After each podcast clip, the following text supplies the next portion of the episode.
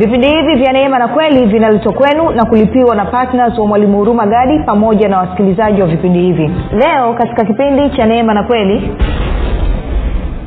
kuto kumshukuru mungu na kumsifu mungu kunasababisha moyo wako utiwe giza moyo wako wenye ujinga. Kwambia ujinga giza kutokuamini eh, ugumu wa moyo ni kitu hicho hicho. Kwa hiyo ninapokuwa basi kijube chake nikawa mtu wa kumtukuza mungu mtu wa kumshukuru mungu then inasababisha moyo wangu uwe laini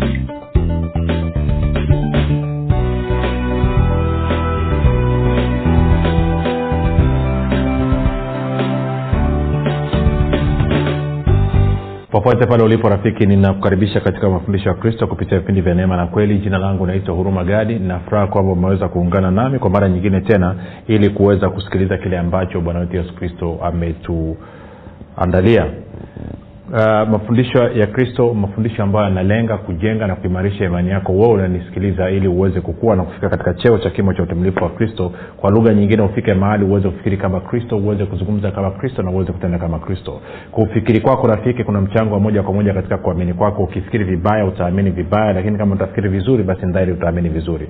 Hivyo basi fanya maamuzi ya kufikiri vizuri na kufikiri vizuri na kufikiri kama kristo na ili uweze kufikiri kama kristo unabudi kuwa mwanafunzi wa kristo. Na mwanafunzi wa kristo anasikiliza na kufuatilia mafundisho ya kristo kupitia vipindi vya neema na kweli.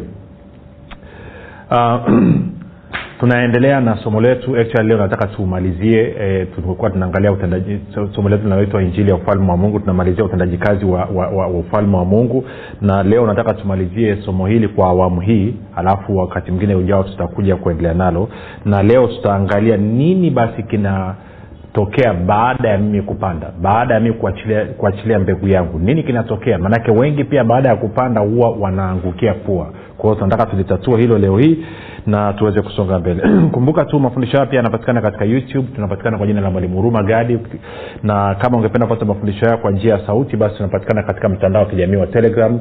Uh, unaweza kwenda kwenye uh, play store ukapakua application hiyo. Baada ya kupakua application hiyo basi uka ukatutumia uka ujumbe mfupi tu ukasema niunge na kuna grupu linaitwa mwanafunzi wa kristo nao utaungwa. Namba ni 7895242 7895242 nawe utaunganishwa baada ya kusema hayo basi namshukuru mungu kwa ajili ya kwako wewe ambao umekuwa ukisikiliza na kufuatilia mafundisho ya kristo na kuhamasisha wengine waweze kusikiliza na kufuatilia.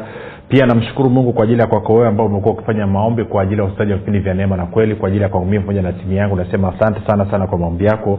Na mwisho namshukuru mungu kwa ajili ya kwako wewe ambao umefanya maamuzi ya kuwa patna vipindi vya neema na kweli na kwa mapato yako unachangia gharama za kupeleka injili ili watu wengi zaidi waweze kufikiwa ili watu wengi zaidi waweze kuhudumiwa. Nasema asante sana sana sana sana na hakika neema na amani ya bwana wetu yesu kristo izidishwe kwenu ninyi nyote kwa sababu ninyi ni sehemu ya muhimu sana ni kiungo cha muhimu sana katika kuhakikisha kwamba kweli ya kristo inaenea kote kote ulimwenguni. Baada ya kusema hayo basi niukaribishe wewe ambaye unanisikiliza kwa mara ya kwanza. Karibu katika mafundisho ya kristo. Hapa tunakufundisha kufikiri kama kristo na wala sio kufikiri kama adamu. Kama umekuwa ukifundishwa kufikiri kama adamu utakaposikia mafundisho kwa mara ya kwanza yatakutatiza kidogo. Lakini tupe siku tatu nne roho mtakatifu ashughulike na wewe. Naamini utaweza kuyaelewa na kuingia katika uhuru wa kristo baada ya kusema hayo basi nataka tupige hatua. Sasa kumbuka rafiki tulikuwa tunaangalia uh, uh, jinsi ambavyo tuliona ufalme wa mungu unavyoweza kutenda kazi tukaangalia kwenye eneo la afya eneo la uponyaji lakini pia tukaangalia katika eneo la, la mahitaji kwa maana ya ada ya mtoto na pia tukaangalia katika habari ya mtaji. E, sasa swala linapokuja ni kwamba baada ya mimi kuchukua hatua ya imani nikaachilia imani yangu sawasawa na neno la mungu na hivyo kuingiza ufalme wa mungu kazini ili utende kazi kwa niaba yangu nini kinafuata baada ya hapo? Ninakaa katika hali gani?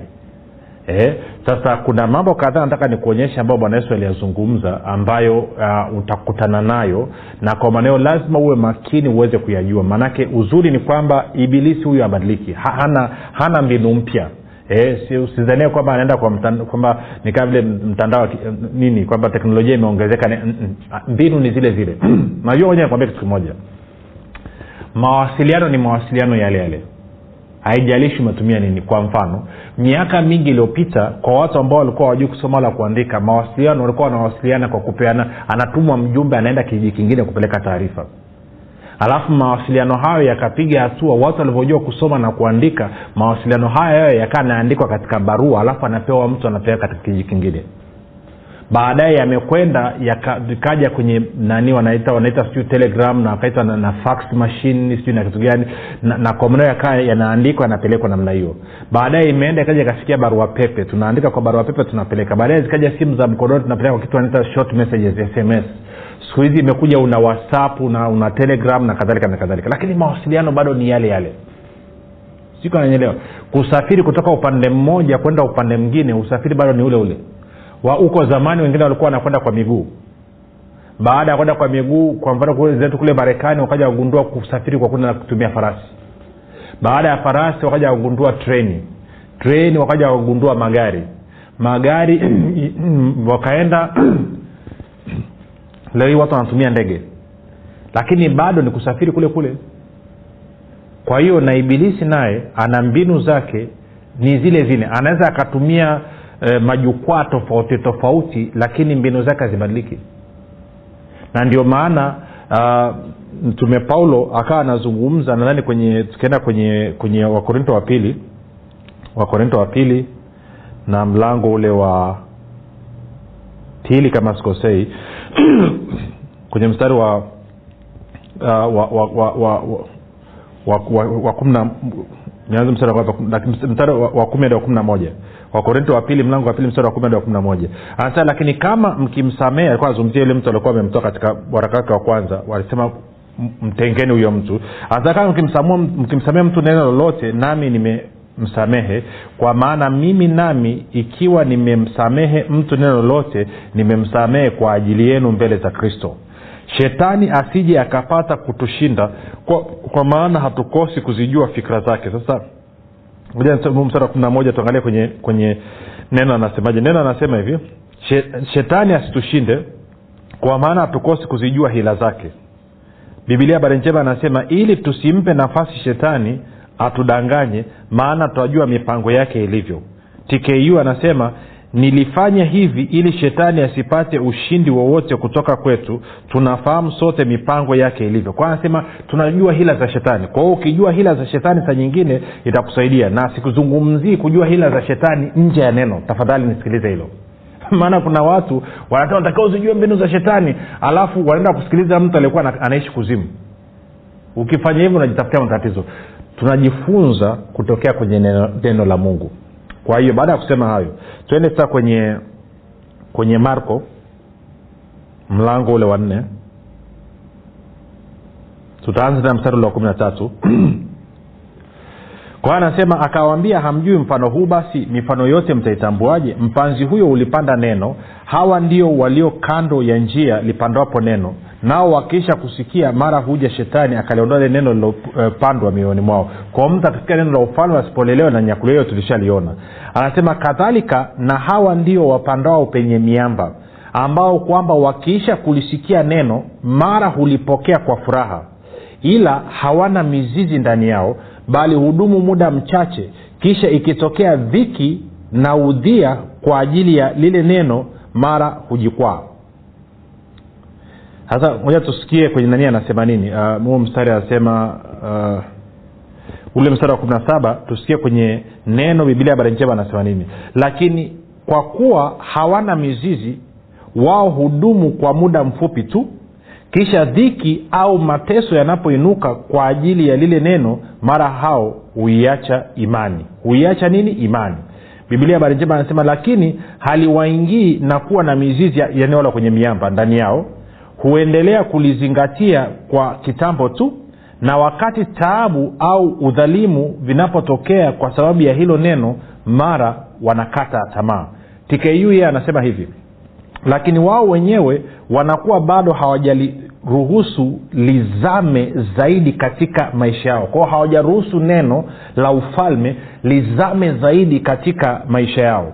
Anasema shida au mateso yanapotokea kwa sababu ya lile neno kwa haraka sana wanaiacha imani. Kwa haraka sana wanaiacha imani. Sasa hivi. Kwa hiyo nimeona watu wengi kwa mfano inawezekana wewe mwenyewe ni, ni shahidi. Wanasikia habari ya kanuni ya kupanda na kuvuna katika ufalme wa mungu. Kwamba unamwaminia bwana na mahitaji unapanda. Na wengine wanaanza. Alafu anakutana na changamoto ama mwingine anaanza anapata matokeo. Alafu siku nyingine anakuja akutana na changamoto. Dhiki na udhia kwa sababu ya lile neno. Kumbuka ibilisi ana shida na wewe. Ana shida na hilo neno.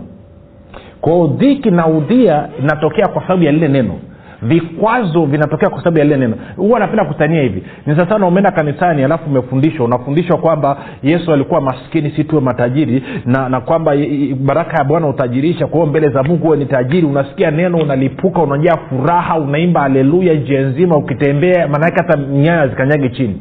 Mpaka ukirudi nyumbani kwako unamkuta baba mwenye nyumba anakusubiri adai kodi ya nyumba.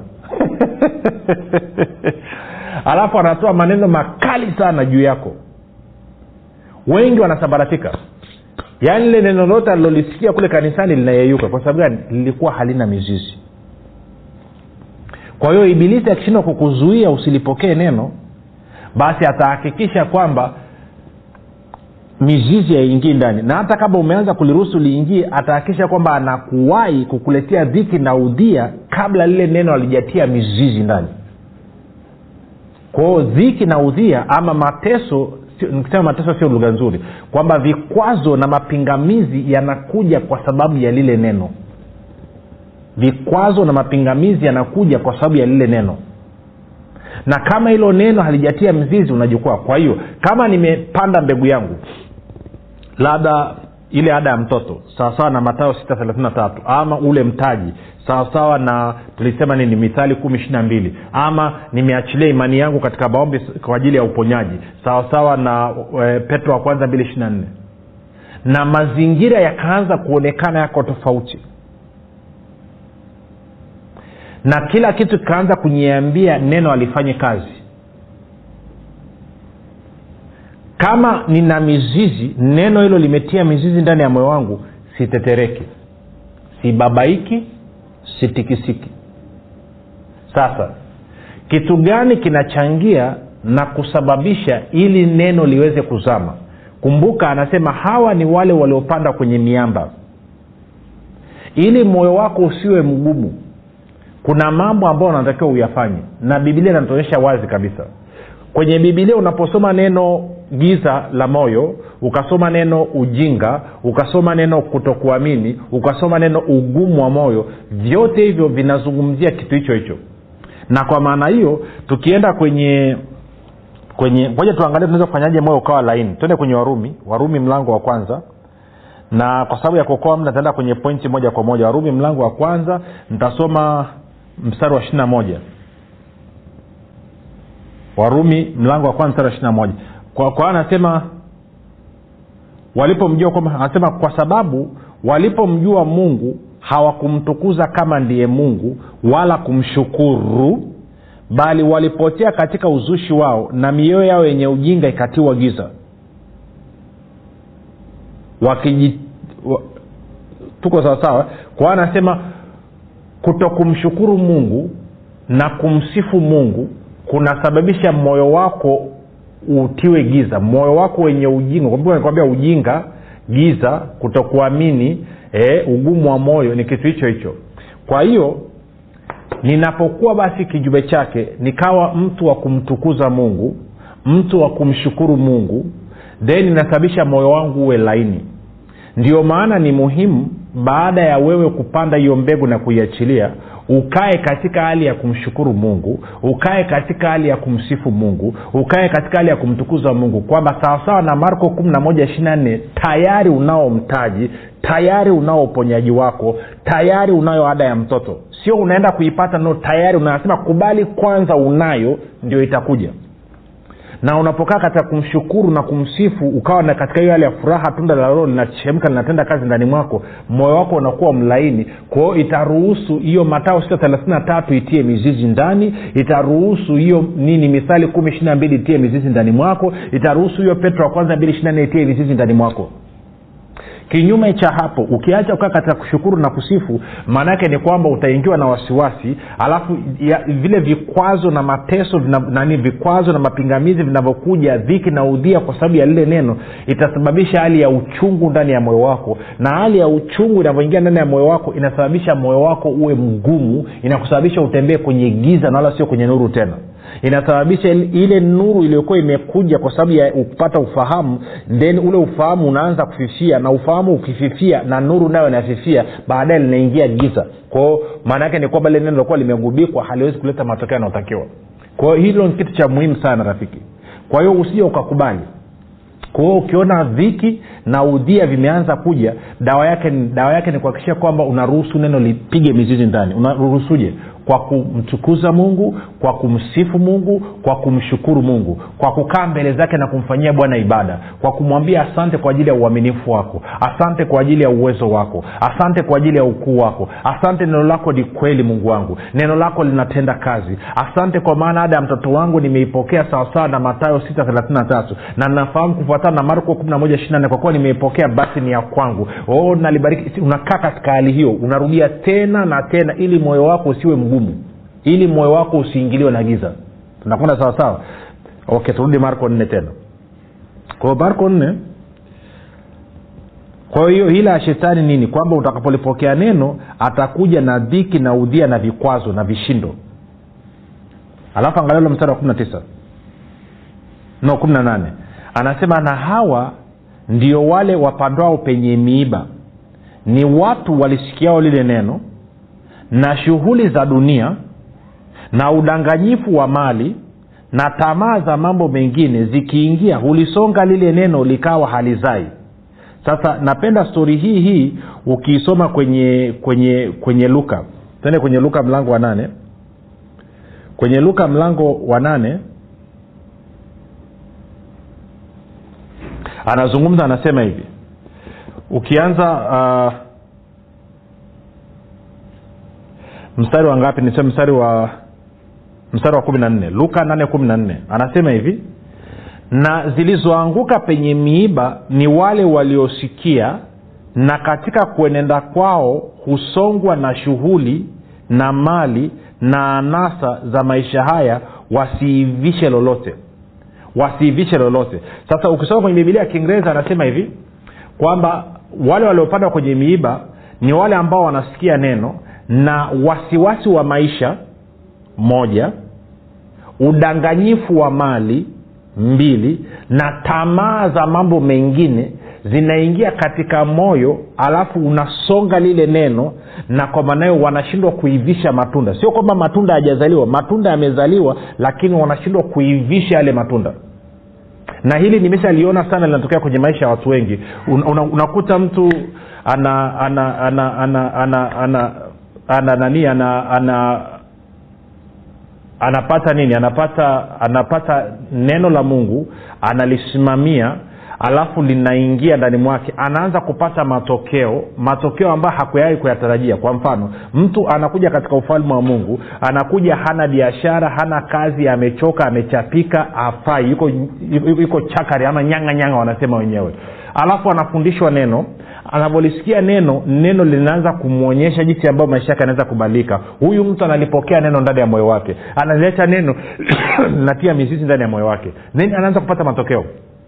Akianza kupata matokeo kuna wengine wasiwasi wa maisha matatizo wasiwasi wa maisha unamzuia haendelei kujifunza tena. Kuna wengine wasiwasi wa maisha sio hivyo ile inakuja udanganyifu wa mali kwamba ameanza biashara biashara alikuwa na mtaji mungu amemjalia amepata mtaji mtaji wa biashara ya sungura kwa ameanza kufuga sungura. Ghafla jamaa hana muda wa kusikiliza neno tena. Jamaa hana muda wa kwenda kanisani na kufanya fellowship ushirika tena ana ukimuuliza nakwambia niko bize yaani biashara ya sungura hii niko nayo bize kwelikweli yaani oda ni nyingi kwahiyo nakimbizana nazo mtumishi yaani niko tu nitakuja tu nitakuja tu. Maanaake nini? Huyu ameanza kudanganywa na mali na kwa maana hiyo yesu anapata faida labda kwenye biashara yake ya sungura sahivi anatengeneza faida ya shilingi laki tatu kwa mwezi lakini kitu ambacho anasahau labda mungu alikuwa amekusudia kupitia huyu ndugu mungu ambariki mpaka afike mahali afungue kiwanda kikubwa cha kutengeneza makoti eh, na ngozi za sungura na kuwa saplaya mkubwa kule marekani. Na kwa maanaye alikuwa awe milionea wa dola lakini guess what? Ataishia kuwa na faida ya shilingi laki tatu. Kilichotokea nini? Amedanganywa na mali. Hakuendelea kukaa katika neno hakuendelea kukaa katika neno kuruhusu kuivisha. Anasema lakini ishu nyingine ni hii tamaa ya mambo mengine tamaa ya mambo mengine. Kwao unavutwa na kitu kingine unadanganywa.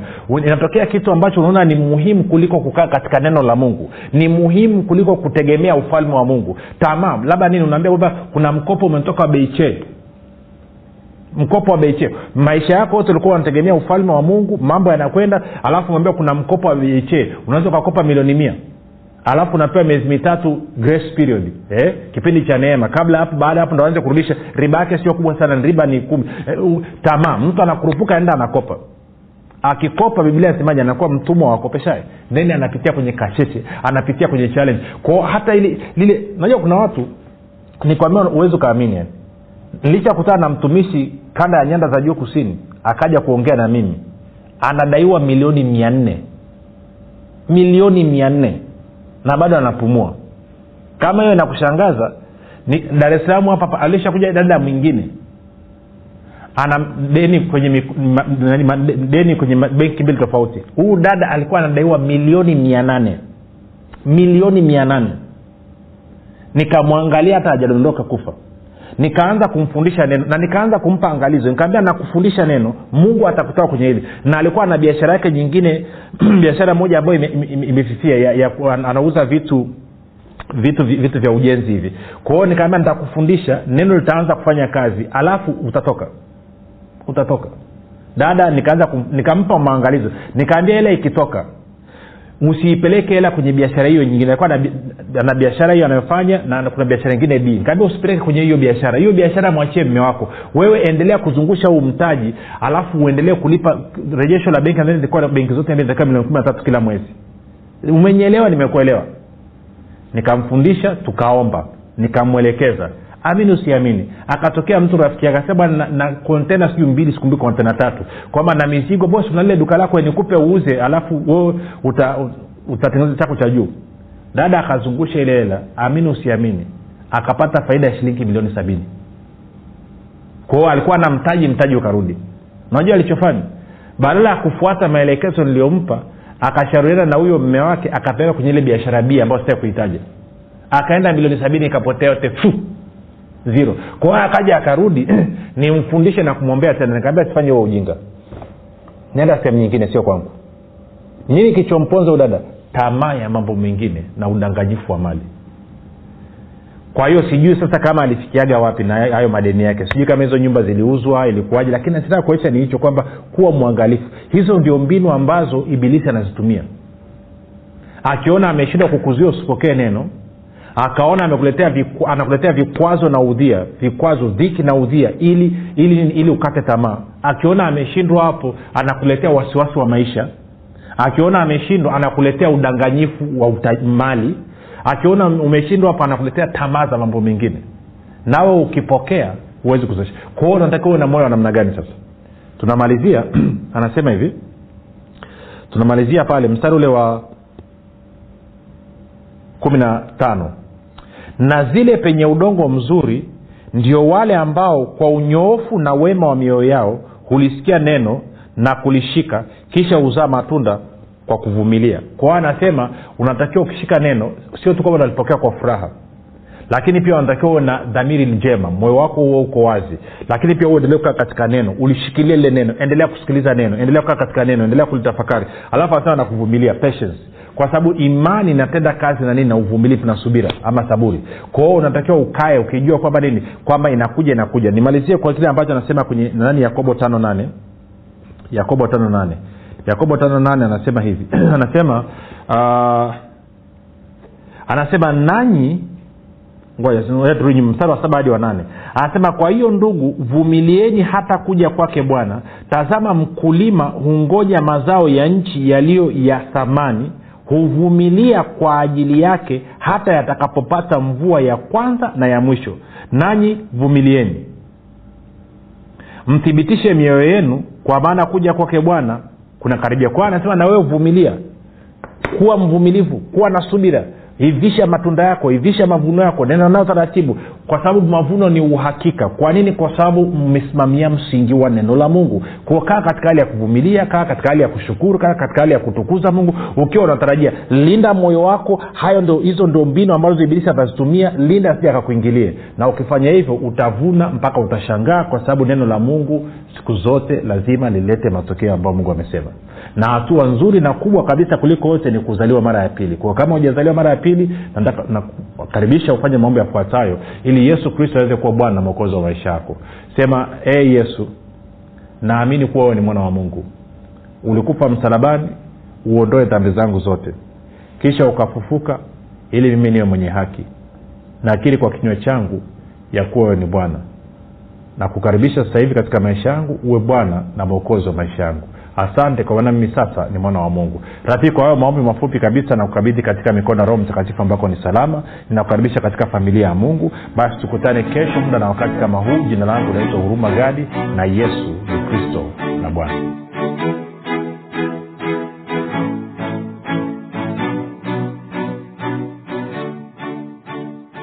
mwalimu hurumagadi anapenda kuwashukuru wanafunzi wote wa kristo waliotii sauti ya mungu na kufanya maamuzi ya kuwa patna vipindi vya neema na kweli kwa njia ya redio. Kama hujafanya maamuzi ya kuwa patna vipindi vya neema na kweli haujachelewa bado. Kwani mungu amefungua mlango mwingine kwa mwalimu huruma gadi ewe mwanafunzi wa kristo amua leo kumuunga mkono mwalimu huruma gadi katika kuhakikisha vipindi vya neema na kweli vinawafikia watu wengi zaidi kwa kutuma sadaka yako ya upendo ya kiasi chochote kupitia namba empesa 764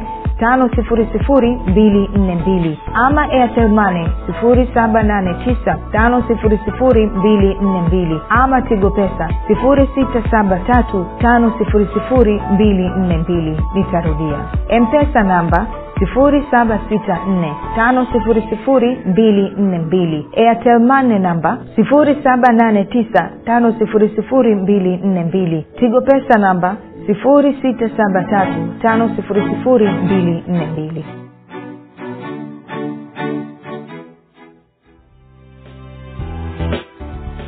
umekuwa ukisikiliza kipindi cha neema na kweli kutoka kwa mwalimu huruma gadi. Usiache kumfolo katika facebook instagram na twitter kwa jina la mwalimu huruma gadi. Pamoja na kusubscribe katika youtube channel ya mwalimu huruma gadi kwa mafundisho zaidi. Kwa maswali ama maombezi tupigie simu namba 7645242 au 6735242